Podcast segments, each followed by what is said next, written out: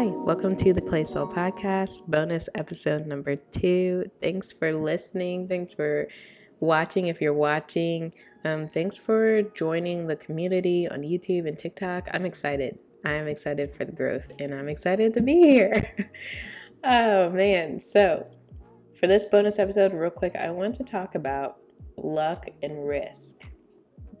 I know that's not something like you would immediately think of talking about in a podcast. Um, but I know we also had the whole era of the lucky girl syndrome earlier this year, and it kind of popped off and it was alive and well. And I think that's great to have that mindset of that you're lucky and that you're blessed and that good things happen because if your mindset's the opposite, you're not going to get anywhere.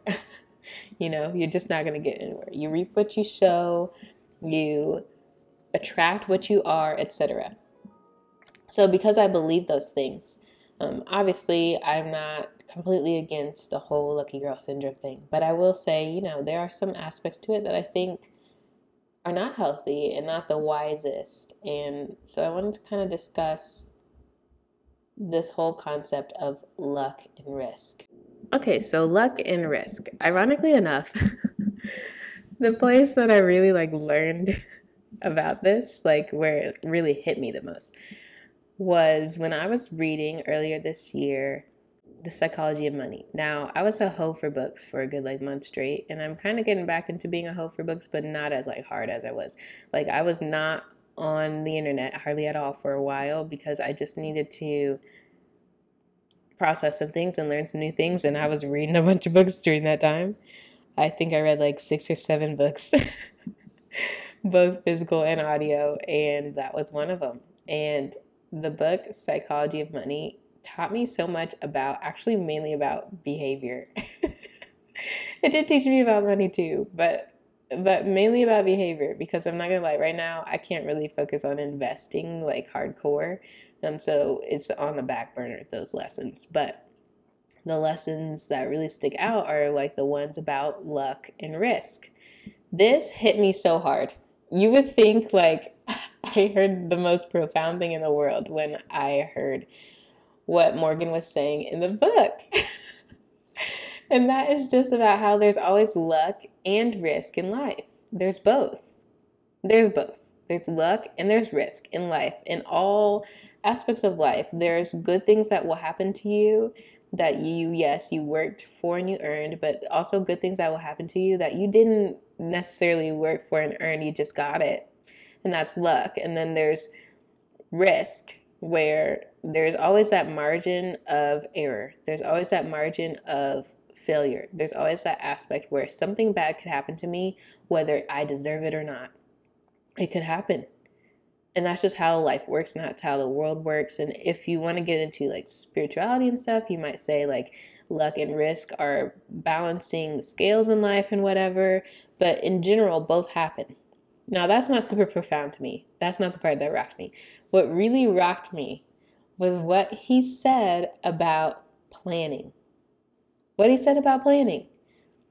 And the reason it rocked me was because I was just exiting a situation where I was, for once, like ever, trusting someone and I felt okay to trust them and then something happened and it hurt so bad, it felt almost like a betrayal of trust.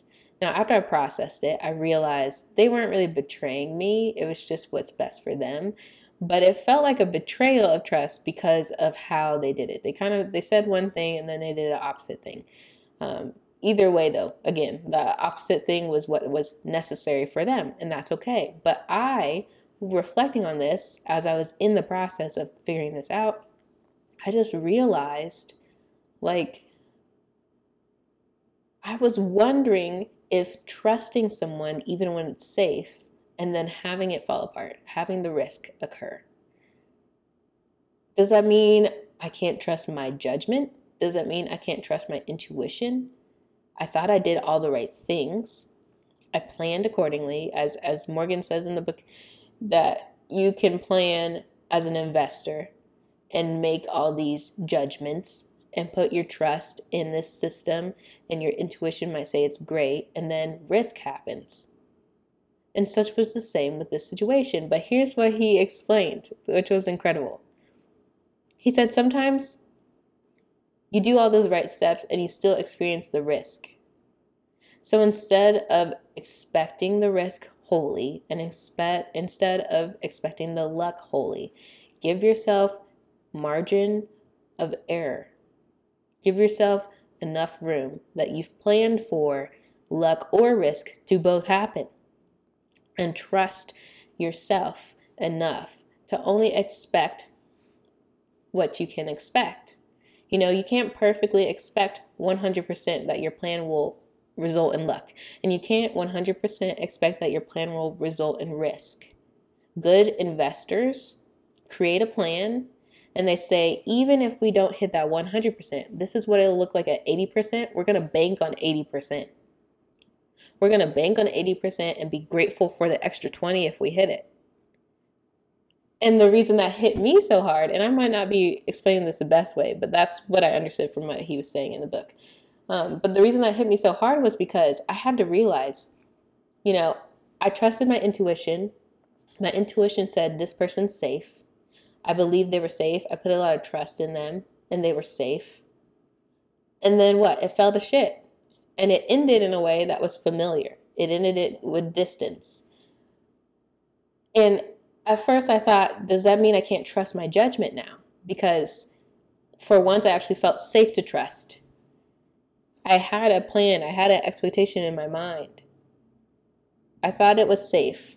And I thought, you know, this is a lucky situation. But then it still fell apart. Am I okay enough to trust my judgment now, or should I not even be trusting myself? And then I realized no, I can trust myself. I can trust that my intuition is right. I can trust that my gut knows what's best. I can trust that when I get the fight or flight thing going on in my mind, sometimes yeah it might be out of whack but most of the time your your stress response it is triggered by real stress and i'm going to listen to that i'm going to decipher that i'm going to create a plan for myself and my life according to that but i'm also going to leave room because life exists outside of me I'm not the only one on this planet and I'm not the only one in charge of how life works and I mean if you're let's say it's not with a person but it's like you you're planning, you're expecting, you have intuition that you need to live in a certain apartment. You know, it would be silly to solely kick into lucky girl syndrome and assume that you're going to get it. You might get it. But it'd be silly to assume you're going to get it because your intuition says this is the right place. Just as it would be silly to look at that opportunity and say, I'm not going to get it all. There's only risk, there's only damage, only bad things are going to happen. That is also silly. The healthy thing is to say, hey, this is what my gut says, this is what my intuition says, this is what I, I want and I expect, and, and I'm planning for it. But even if it doesn't work out, I'm set. I'm okay. I'm secure in myself. I'm going to be okay. And luck will continue to come to me. Abundance will flow to me. Sorry, I'm hitting my mic. Things will flow into my life, flow into my heart, flow into my mind. 1000%, regardless of whether or not I get what I want. And that's where I say, of course, lucky girl syndrome, it's nice, but I think sometimes people use it to assume they'll always get what they want. And that's just not how the universe works. That's not how life works. Another great example of this is right after I had that lesson, I in a way I learned that lesson again. But because I went through the major disappointment with the first one, I was able to handle the second one so much better. You see, I had this job that I wanted, and if you follow me on my YouTube channel, you know I had this job that I really wanted. And my intuition, my gut, everything about it said, like, this is your position. Like, for some reason, my mind was set on the fact like this is your position. It wasn't a question of will I get accepted for the job. It was like I'm about to walk into that office one day as this employee here. I just knew it. Every part of me knew it. But I also understood I'm not in charge of other people's minds. I'm not in charge of the interviewing process. I don't know everything about how the universe wants things to work for me, etc. And so if it doesn't work out though, I'm still prepared to do other things. Crazy thing is, I went through a month long process and interviewed technically three and a half times. And it was a great process with lots of exercises and I did a lot of things and I enjoyed the process and it was happy and I felt like a connection to the people there and it was a great experience. But then 5 weeks later I didn't get the job. Was I disappointed? Yes. Because again, I thought the job was mine. My intuition said the job was mine. But it wasn't. And if I had created a expectation, a plan in my mind that didn't have the room for the risk, that was purely luck, it would have fallen apart. And if I only had risk, I wouldn't have gotten through the process because I wouldn't have been confident enough to walk into that interview, any of those interviews, or do any of the exercises and believe that I, I would get the job. But I had both. And because of that, when I didn't get the job, I didn't feel like it was a major failure or setback because I also knew because of that job, I started this podcast, which is something I wanted to do for like six years. And it was just the perfect timing. Because I knew with that job, I would not be able to vlog hardly at all. I was like, I'm going to have to start a podcast if I still want to do this work. And so I have, and here we are. You're listening to this podcast. But that's just an example. I hope these examples painted the picture well of essentially that there's luck and risk in life. Both times, both ways, all experiences have luck and risk. And sometimes you're going to really get lucky and you're going to have amazing experiences. Sometimes you're really going to deal with some big risks, some big setbacks, and you're going to feel like, damn, like the universe hates me. And you're not going to know why but if your expectations and your plans have a good mix of both, and you have a good head on your shoulders, and you feel secure in yourself, you're going to be okay. It's all going to be okay. I hope that enlightens you and gives you peace. Now, I want to share some affirmations. One, I choose to cherish the simple blessings that come my way. I choose to cherish the simple blessings that come my way.